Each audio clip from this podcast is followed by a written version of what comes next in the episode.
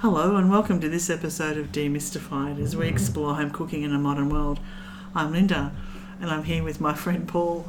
Topics McGowan. Oh, I knew you were going to do that. gonna be from now I knew it, I knew it. No, don't call me that. No, Topics McGowan. Well, No, I had no. to go out for a couple of hours, and I said to Linda before I left, right, you've got to come up with a topic for today's podcast. I don't know what we're going to talk about. Um, and you tried to pre-warn me, but I told you that's not in the rules. So, So we yes. never usually do that, so we don't know what we're going to talk about. well, And one of us will bring a topic to the table. Generally, it's you, so you reckon you've got two. So I'm now going to Well- name you Topics McGowan. That's it. and I and as I said, you may decide to uh, wrap, wrap this up one up really quickly. But one thing that we've never talked about, and I know it's a bit controversial at the moment, because um, well, the, you know, there's a whole lot of reasons why, um, and it's about restaurant prices. Oh, I like controversial. because a lot of people, you know, are sort of, you know, we're having conniptions in Australia at the moment because there's headline news. It's like, you know, it's like we're back in the 1960s, but headline news: a lettuce was twelve dollars, a cabbage was was uh, nineteen dollars, and these prices are unheard of. And and generally speaking, I would say that food in Australia can be quite expensive compared to sometimes around the rest of the world. But either way, Yeah. um, no problem, but these prices are exorbitant and they're making headline news. And to the point that here, McDonald's, big restaurant chain, has replaced lettuce on their burgers, reportedly, reputedly, with uh, cabbage, which Is I thought was right? apparently because they were easier to get cabbages than lettuces. Now, I wasn't sure that was a furphy or not, but it did lead me to think Wow. people generally don't understand the cost of food in restaurants and why some prices This seem right hefty. Wheelhouse, uh, the accountant's wheelhouse. Well, I know that as you know, when when I met you all those two hundred years ago, I was amazed at the time, and I did bring this up. That why am I tipping the waitering staff? Well, when I'm tipping the waitering staff is the food, which is really the but, kitchen. uh, yeah, no, that's how. You, but it's that's how. I. Yes. That's how you interpret your tip. So let's not dive No, into no, that. no, no. But that's but then it s- did lead me to think. But then you also do tip for really good service Yep. and and so on. But I will forgive bad service for great food, just generally speaking. But either way, but people don't generally know. And I, and you know, there's a new little bar opened up in the corner from us at home, which I'm really keen to get into one time, called Shabu Shabu. And you know, they were sort of commenting on some shabu of the. shabu I don't know. It could be. because that's a dish. No, no. This shabu is. shabu. This is a. I don't know actually. Yeah. Now I'm going to go past it. but either way, but it does sort of lend, and people do talk about the prices of things, the prices of drinks, the Yep. prices of food, Yeah. and whether they're high or not. Yeah. And I thought that's really an arbitrary thing because most people don't understand the work that's involved, the cost of everything. Yeah. And now I'm handing it right over to you, my beautiful friend, to say, Yeah, well, okay. So it's been a while since 101. I've had to concern myself a lot with that. So I get a little bit of free rein in my day job when I do host dinner events. To now, I do cook within a budget of sorts, right? Yeah. But not to the same degree as what I did when I was working in a restaurant, where you do, you know, full analysis of every single component of the dish and the entire dish itself. You know, Yes. and you want and you would be very happy, but you want it broken down into 33%. yes, Right? You want a cost Yes. of 33%, and you want some labour, and then you want the profit at the end, hopefully. hopefully. Now, a lot of the time it doesn't work out like that, and a lot of the time you will put menu items on that cost you a lot more. They're called loss leaders. Yes, there you go. Um, but you make up for it with other items on your menu that are much higher margin gainers. Okay? So, in essence, the thing that, and not everyone is like this, right?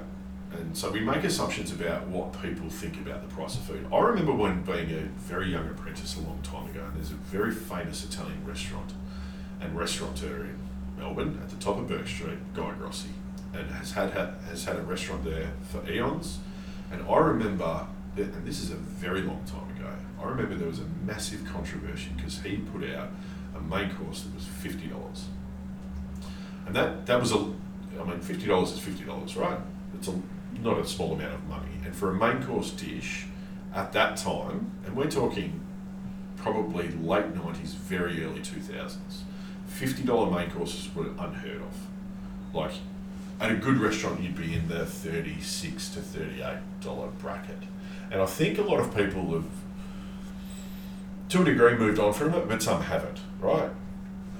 The thing about a plate of food in a restaurant is that it is more than the sum of its parts. Okay, so when you look at what you get on your plate, obviously there's a level of skill that's involved with producing it, hopefully, if it's good. Then there's the actual cost of the ingredients, and that's what most of us see, right? We look at it and we go, okay, that, and often, and I hear people on the, even today, I heard someone talking on the radio about another very famous restaurant, um, talking about big plates and small portions of food that cost you a fortune. You know? um, but we generally look at the ingredients on the plate, and not all of us, but some people will make a rough calculation in their head and go, well, I could have made this myself for X. And I'm paying Y and Z and W, right? Yeah. For the privilege. So, what a lot of people don't understand is, is that that plate of food contributes to obviously the broader profit and loss and budget of a restaurant. Now, within that plate of food, generally you try and split out food and beverages in restaurants. Okay, so they kind of have their own micro enterprises, if you like, micro businesses, because to be honest with you, restaurants make their money off drinks. Always have, always will.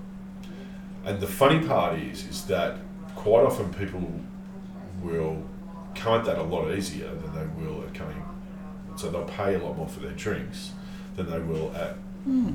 for their food, Okay. which is kind of funny, right? When you think about it. This and this is ongoing back a ways, right? Because I haven't been in restaurant kitchens for a while now. Oh. It's been pushing, But it is in your living memory. Be pushing ten years, but nonetheless, like they're Has it been that long? be close to that long. Wow. Okay. So the markup on a bottle of wine in a restaurant minimum is about 130%. So if you're buying a really cheap bottle of wine, Right? wow. So okay. so 130% that's a really good money maker. Okay?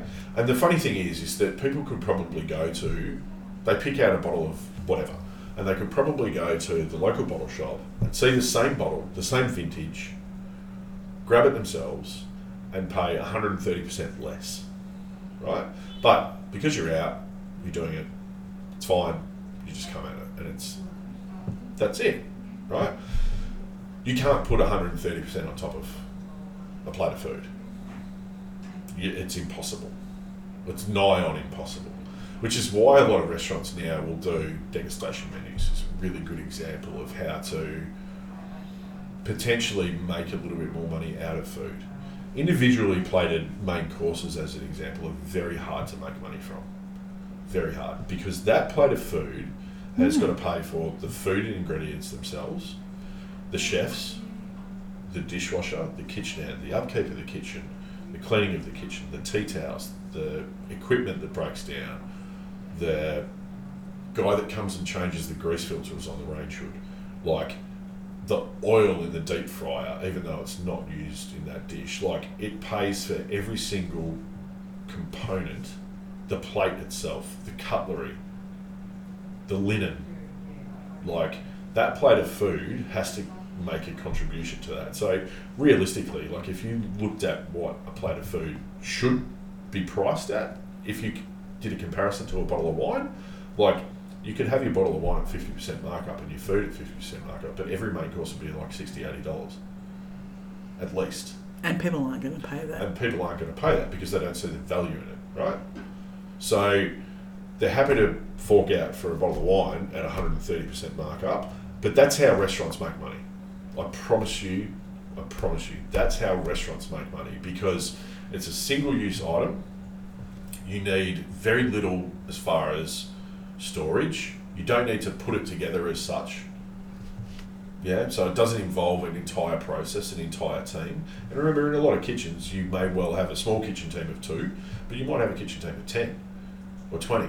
You know, so those bigger restaurants, like the big restaurants, let's say, and we'll just pick one out of a hat, let's say Rockpool, it's a big restaurant. There's a lot of staff there. You could do, you could say Donovan's, you could do any of the hmm. big restaurants that have been well heeled by, by Melburnians for eons, right? There's a lot of wait staff there. There's a lot of chefs there.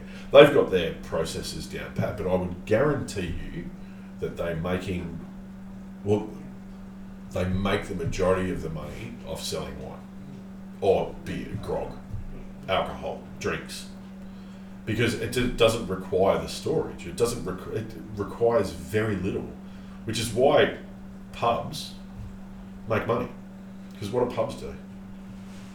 All about the beer and all about the alcohol and The less alcohol. about the food. Yeah, Yeah. because people are willing to pay Yeah, more and just for go alcohol. and drink. And I mean, one of the first Yeah. people that I worked for was a uh, well, it was a very long time ago now, a publican at a very famous pub in Fitzroy, and he's he was very near and dear to my heart. I loved this man to death. His name was Chick, and he owned the Rainbow Hotel in Fitzroy, and I started cooking there, and he wanted to open up his kitchen. And one of the first things he said to me, he said, "Paulie," that's what he used to call me, Paulie boy.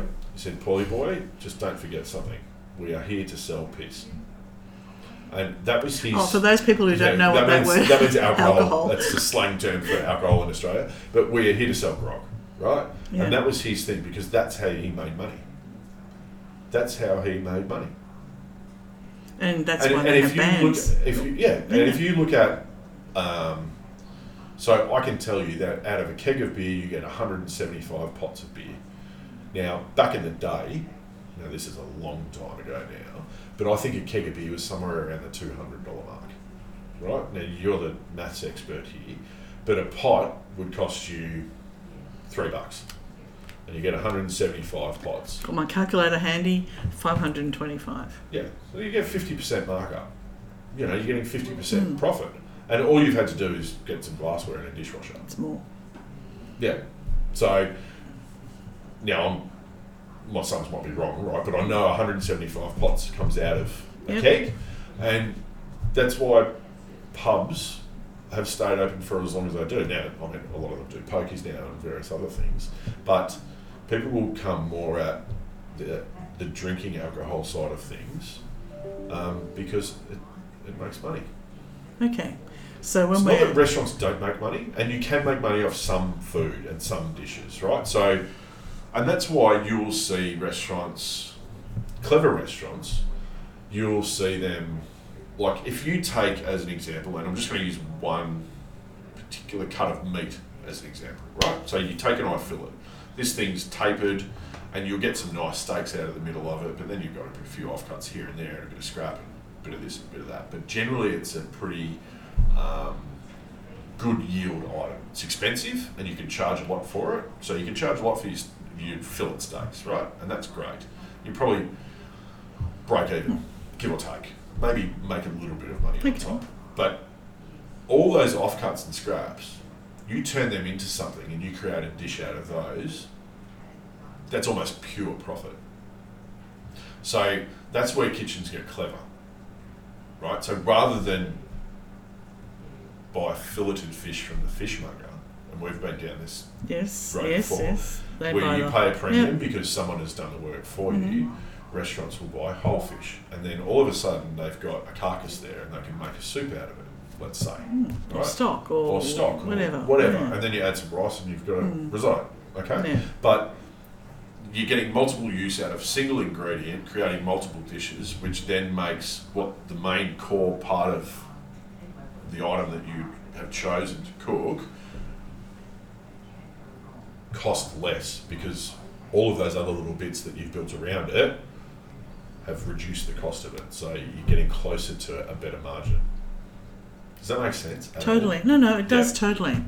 And that leads me to my second question then, which was also about restaurants. Mm. When you go to a restaurant and you see chef specials Yep. versus uh, sort of the, the standard, you know, menu that they have, Yep. are those chef specials really a special or are they just like I always try to imagine that maybe the chef you know that's a food they have to do on a regular basis because their patrons love. You know, the chicken schnitzel or the beef. You know, with Whatever. chips or whatever. But these things here are what's in season, what's Hopefully. hopefully what's in season, and what they've wanted to make for themselves, Yep. and in be inspired by, and therefore they're Pretty hopeful sometimes, but yes. worth a try. Yeah. So it very much depends on Or is it just marketing? no, it's not. It very much depends on where you eat, where you choose to eat. I, as a um, famous food writer, John Lethlean. no, Matthew Evans Okay. said never order seafood on a Monday, which is still true to this day, by the way, um, because that seafood will at minimum be from Saturday. Very rarely do you get fr- super fresh seafood on a Monday. It's a bit different these days, but nonetheless.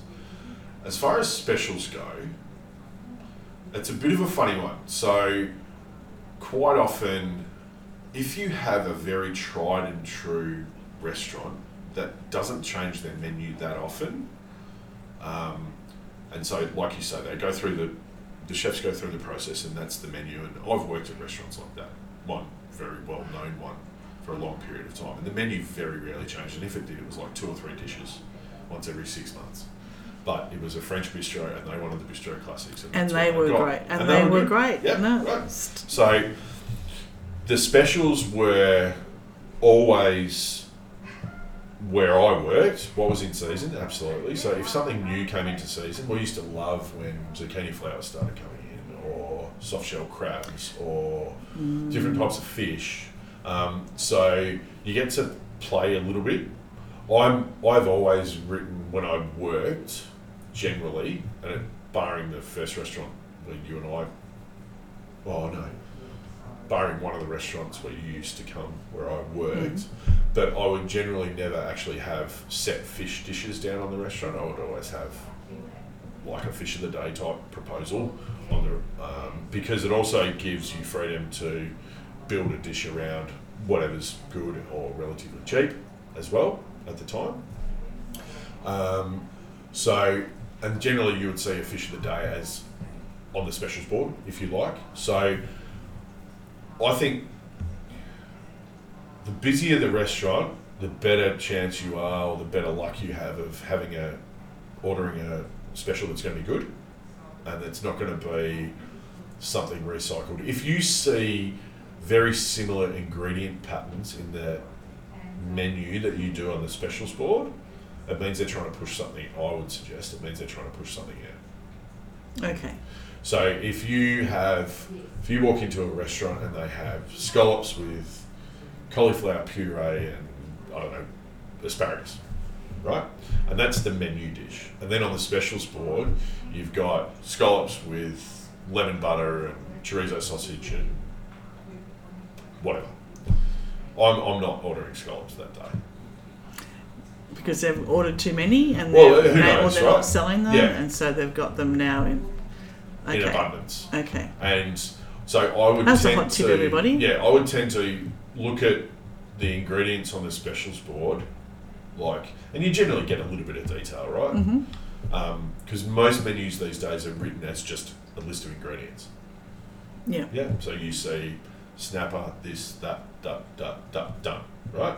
There's very little anymore of like finished with a beurre noisette of, you know, mustard and sage. You don't see those descriptors anymore much. No. So you'd see ingredients lists. So when I look at specials boards, and it, the funny thing is, is actually recently when I was up in Sydney, I ordered off a specials board. Um, because I actually read through the menu and I was like, oh yeah, it looks alright. And then I saw something totally different that wasn't, had nothing to do with their menu. Um, and it was an Italian restaurant and there was very little lamb on the, on the menu, if any. And they had a lamb ragu pasta. And I thought, oh yeah, that's what I feel like. So I ordered that. There's no way, if they have lamb anywhere on their menu, you know, if it was a lamb rack, it'd be different, but you're not making a ragu out of a lamb rack. So they're the things that I look at and I went, no, they've ordered shoulders in or whatever. Cheap cut, good profit margin, and it's something that they've got there that they don't usually cook. Why not? Give And how go. was it? Yeah, it was good. not as good as mine, but it was good. Um, but yeah, specials boards. I would if you see a lot of ingredient overlap in what's on the specials board as to what's in the in the menu. Yeah, tread lightly. Well, thank you. And just a final comment about that. I know this is not going to apply to you, but so this is more of a comment than a question. But you know me, and I, um, when it comes to food, there are places I go to that once I've been for a little while and and gone through their menu, I love something and I want to have that. Yeah. You're not that kind of person. No? I order something different every, Every time. So, that being said, like, if you remove COVID and if I go, if I think back a little bit to previous job I was in when I was travelling a little bit more, um, I would certainly visit. So I would spend a bit of time in Queensland, right? And I would be in a place called Fortitude Valley, and that was great, and that's where most of my work was, and da da da. And there was a, think it was a French little bistro that was there, and every time I had to go up there for a work trip, I would go there. Now I wouldn't necessarily order the same food, but nine times out of ten, if I'm eating by myself, traveling by myself, I do tend to treat myself a fraction, um, and I will start with oysters and steak tartare as a minimum, um, but I think I probably went there at least two or three times, maybe four. I had something different pretty much every time. Because that's just, I, I see, there's no joy for me in the repetitiveness of that. No, whereas for me, who doesn't have your skills, but for me, because and, and this is where we live, we're absolutely spoiled Yeah. with choice.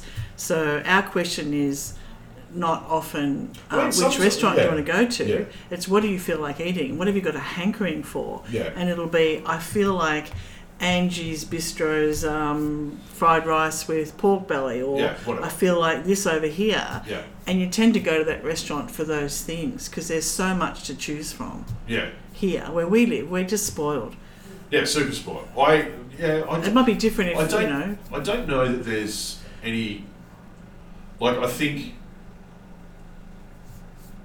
I think I can think back to like a few particular dishes that I've had on occasions where I would one hundred percent go back just for that dish.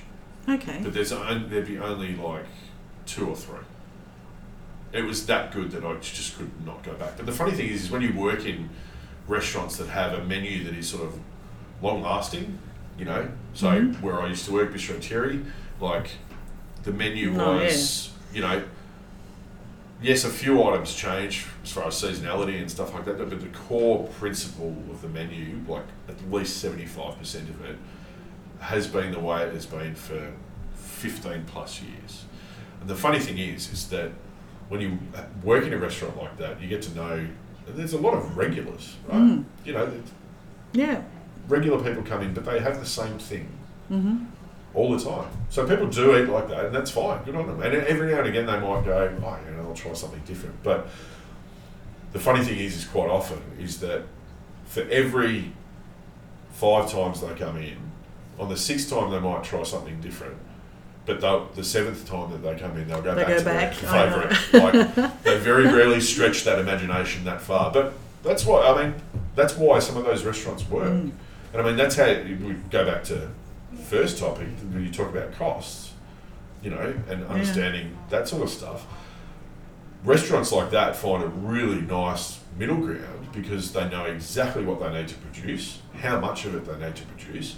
They know their costs all the time because you're not swapping and changing menus and ingredients all the time. And you can, as you would know, like anything in accounting, right, if you mm. streamline everything and make it a little bit more financially viable, it's going to be better long term. Totally, yeah. So they, it works to people's benefit. Yeah, and not only that, when you go in, when you walk in the door, you make a booking there. You walk in the door, you know you're going to have a really high quality food. There's no surprises. Yeah, You I- know- you mean, know, yeah, you- yeah. you You, know what you're going to get, right? Exactly. Yeah. It's it's great. You know what you're going to get, Yeah. and it's that uh, that principle. But like- also, like, you know, which is why I would prefer to, you know, I, I can, re- the last few times that I've been in Sydney with my colleagues, and they said to me, oh, you know, let's go out for dinner or something, we always go to the same place. And I'm like, dude, we're in Sydney, like it's a mecca of food here, but they always seem to want to go to the same place. Now it's good, it's great, it's excellent, there's nothing wrong with it. The food is always outstanding, but it's not. It's horses for courses, right? That's just not me. I'd rather go explore like, like I said, we, like I said a couple of weeks ago. The second best pizza, if not the best pizza I've ever had in my life, was in the middle of Auckland in the tiniest restaurant out of an electric oven. If I didn't walk in there, how would I know? Yeah, exactly. So I always encourage people to give everywhere a go. Not everything's going to be golden, and shiny, and perfect all the time, and you might be paying a bit too much for what you think is worthwhile. But you know, if you want variety in restaurants, the only way to do it is by supporting them. And remember also that food prices everywhere are going up. Yeah. And if we're paying twelve dollars for a lettuce, And McDonald's are no longer serving lettuce, which I well, I I um, I haven't uh, had it. I haven't been, so I don't know for certain. But the prices it was it was on the news. So when would the news not tell you the truth? oh, conspiracy theorist. I know. But thank you for that. Well, thank you. Yeah, there you go. There we are. Well, have a uh, have a good weekend, everybody. Have a nice weekend cooking Yeah. if you're going to be cooking. And um, cooking. till next time, take care. Happy See cooking. Bye. Bye. Thanks for listening to this podcast as we explore home cooking in a modern world. We'd love you to subscribe, and for more information, please go to our website, cookingwithsteam.com.